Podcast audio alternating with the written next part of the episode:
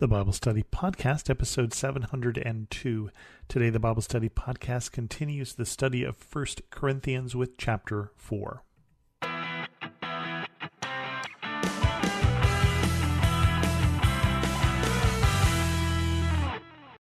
Welcome to the Bible Study Podcast. I'm your host, Chris Christensen.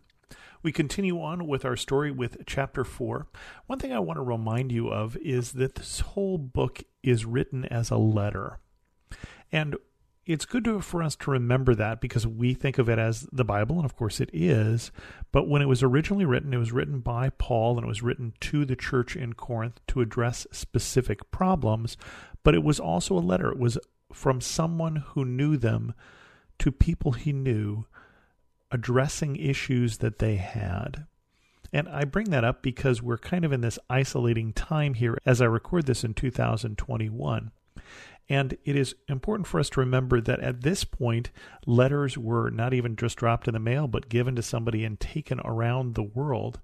And that we have easier ways to get a hold of people, to encourage them, to correct them, to help them along with their journey than Paul did.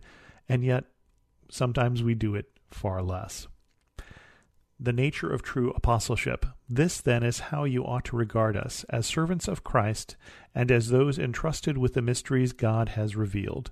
Now it is required that those who have been given a trust must prove faithful. I care very little if I am judged by you or by any human court. Indeed, I do not even judge myself. My conscience is clear, but that does not make me innocent. It is the Lord who judges me. Therefore, judge nothing before the appointed time. Wait until the Lord comes. He will bring to light what is hidden in darkness and will expose the motives of the heart. At that time, each will receive their praise from God. Now, brothers and sisters, I have applied these things to myself and Apollos for your benefit, so that you may learn from us the meaning of the saying, Do not go beyond what is written. Then you will not be puffed up in being a follower of one of us over against the other. For who makes you different from anyone else? What do you have that you did not receive? And if you did not receive it, why do you boast as though you did not? Already you have all you want. Already you have become rich. You have begun to reign, and that without us. How I wish that you really had begun to reign, so that we might also reign with you. For it seems to me that God has put us apostles on display at the end of the procession, like those condemned to die in the arena. We have been made a spectacle to the whole universe, to angels as well as to human beings. We are fools for Christ, but you are so wise in Christ. We are weak, but you are strong. You are honored, we are dishonored. To this very hour we go hungry and thirsty. We are in rags, we are brutally treated, we are homeless. We work hard with our own hands. When we are cursed, we bless. When we are persecuted, we endure it. When we are slandered, we answer kindly. We have become the scum of the earth, the garbage of the world, right up to this moment. Okay, there's some interesting words in there as Paul talks about himself as an apostle and a scum of the earth, which is kind of a hard gap to get across here. First of all, we glance over the word apostleship, and I want to reiterate that apostle it means apostolos, one who is sent. And Paul is saying that he, both he and Apollos, were apostolos. They were sent by God. And they were sent to the church in Corinth. Both of them have spent some time ministering at this church. And when I say church, I mean the people. There are no church buildings at this time, and there won't be for a couple hundred years. So churches meet in homes and in various homes. And so when we talk about the church, don't get the same picture that we have, but it's the people of God. And they've been sent to these people. And then he says, Don't judge me. and I don't even judge myself, but he doesn't say that he's innocent. It is easy for us to condemn other people. That whole parable that Jesus told about the person who is trying to get the speck out of his brother's eye without noticing he's got a log in his eye is something that is still true today. So that's one of the reasons we're not supposed to judge is lest we be judged. But he's also saying until the appointed time he's not done yet. Right? He's still baking. You don't put something in the oven and 5 minutes later say, "Well, it's it's not right." You know, if you're baking bread, it may be in there for an hour. He's saying he's still in process. Also, be aware that he is also telling us that there are things that will be revealed at the last day, at the judgment day, that you don't know about. You know, all of us have our dark secrets. When we compare ourselves to what, you know, other people we see in their updates on Facebook, we're comparing their public persona to our private one. And it's real easy to get things wrong that way. So we've got a couple different reasons. We shouldn't judge because we're going to be judged. We shouldn't judge because we're not done yet. And we also shouldn't judge because we can't see clearly. We only see in part what is going on in someone else's life. So there's lots of reasons for us not to be all judgy. And he says, then, brothers and sisters, I apply these to myself in Apollos. He's saying, I'm, I'm talking about us because it's important for you. It's important for you to remember also that it's weird for you to get all puffed up that you follow one or the other because you've just been given a gift. Right? You don't say, oh, wow, what this amazing gift that I created, built? No, gifts are given and received. And he's saying, You, as the people of Corinth, have received this gift that God has sent not one, but two different apostles, maybe more, to minister to you, and it's a gift. And you can't brag about a gift. You can't brag about something that was given to you. Why do you boast as if you earned it, as if it were about you? Just one of the general things in the Bible that's useful for us to remember is if we t- go away from the Bible with only one thing, and that thing is it's not all about you, we've come away with one of the major themes. And one of the places that we most easily get screwed up is when we forget that major theme. And this is the problem that the people in Corinth have, according to Paul. Then he says, okay, already you are rich. Already look at what God has done in you and among you. But he says, I feel sometimes like us apostles, those who are ministering, those who are serving, are put on display at the end of the procession. Now, to put this in historic context, when Julius Caesar, for instance, who is a major Roman leader, later on Caesar, from which we get the name, but he is a, a Roman ruler, a general. When he goes off and he conquers Gaul, he's going to come back and there's going to be a, a triumph. And that is a procession, a parade.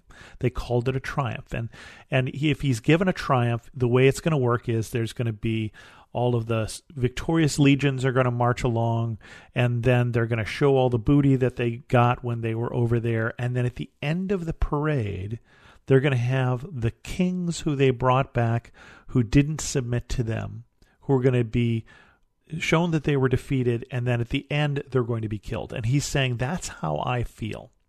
Like we're at the end of the procession, not the end of the procession like the people who are sweeping up. The end of the procession is the people who are victims, the people who are going to be sacrificed. There's probably a better way to say that.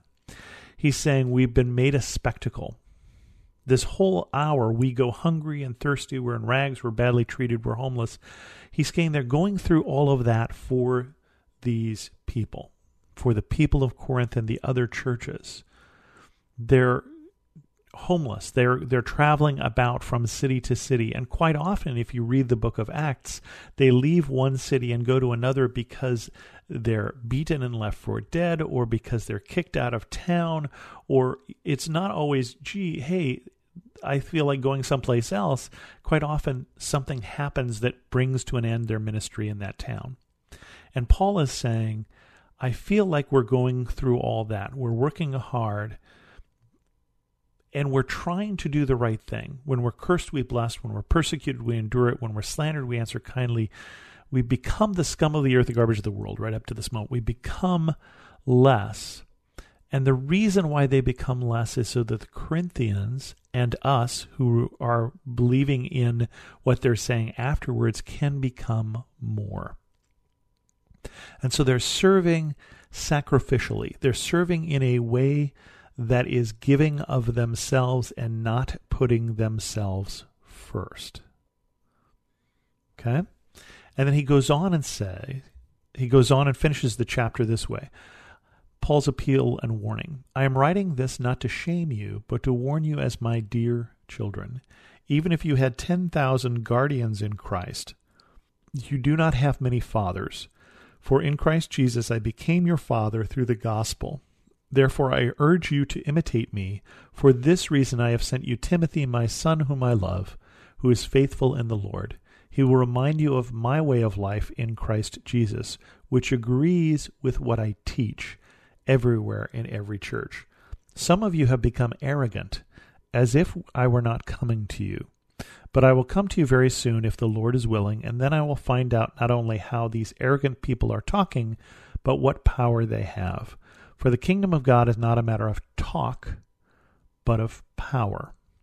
What do you prefer? Shall I come to you with a rod of discipline, or shall I come in love and with a gentle spirit? This is Paul's way of saying what my mother or father would say when we're on the long road trip and my brother and I are misbehaving in the back seat. This is him saying, Don't make me come back there. I'm coming back to you. Do you want me to come back to you as one who is pleased to hear how you have received these words of admonition, or do you want me to come back there angry? Because I am your father. He's basically saying that you came to faith through my ministry. Now imitate me well, he just said what kind of life he's leading. He's saying, imitate me in that service. Don't imitate me in the I'm the most important person, everybody listen to what I say, but imitate me as one who puts others first. And he's going to get very practical later on in this book about what he means by that, and sometimes uncomfortably practical, I swear to you.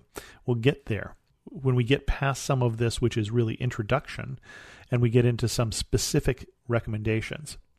But he's saying, I'm sending Timothy, my son whom I love. Well, Timothy is not his blood son, Timothy is his a spiritual son. Timothy is one who he has helped raise up, who he has encouraged, who is a disciple, if you will, of Paul who, if you look in Acts, Timothy is often going off this way and off that way. As Paul goes, is forced to leave one particular city, he will send Timothy back to make sure everything is okay back behind him because he trusts him. Timothy is trusted, and he's saying, Timothy will tell me what's going on there. What is it you want him to tell me? Do you want him to tell me that you're not listening, or do you want him to tell me that you are listening. Do you want me to come back there happy to see you, or do you want me to come back there and correct things? I know which you should prefer. Again, just sounds exactly like my parents when I was growing up. And with that, we're going to end this episode of the Bible Study Podcast. If you have any questions, send an email to host at thebiblestudypodcast.com, or better yet, leave a comment on this episode at thebiblestudypodcast.com. And thanks so much for listening.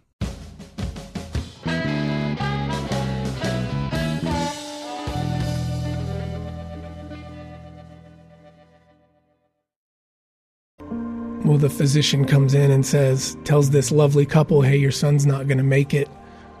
But there's a young girl here in the hospital who just delivered a baby girl and she's given her up. She's going to leave her here. Do you want her instead? That was chart topper Ryan Stevenson sharing a personal testimony on The Walk, a podcast for worshipers. Join us weekly to hear artists, songwriters, worship leaders, filmmakers, and other creatives tell their stories in the form of a devotional. The Walk can be found on lifeaudio.com or your favorite podcast platform.